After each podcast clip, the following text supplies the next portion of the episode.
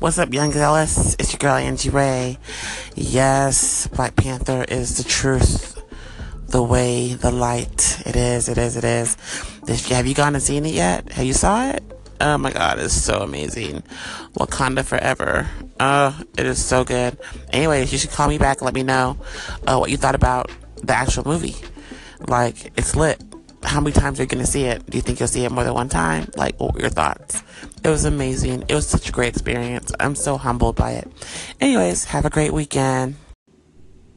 Yeah, what up? Angie.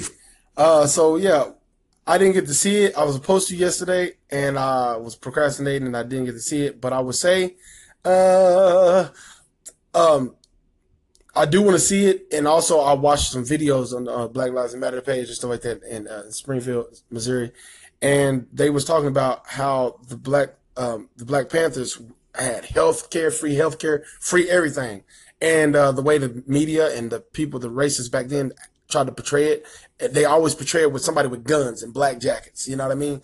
And so I want to see that because it's it's a it's a good thing. It's a good thing to start from to to not to start racism and nothing like that. No, heck no. Not reverse discrimination. A lot of people, you know, could could like go down that route when they don't have, you know, saying God, you know, I'm saying, or just don't have the right mind or whatever.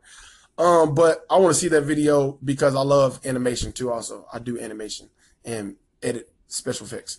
So yeah, I think I'm gonna go see it. And uh, thank you for calling in, girl. God bless you. I like your voice. I love it. I love it. Uh, thank you for checking me out, man. I'm, I'm gonna check y'all. I'm gonna keep showing love back to y'all. You know what I'm saying? All right. See you later, Angie Lou.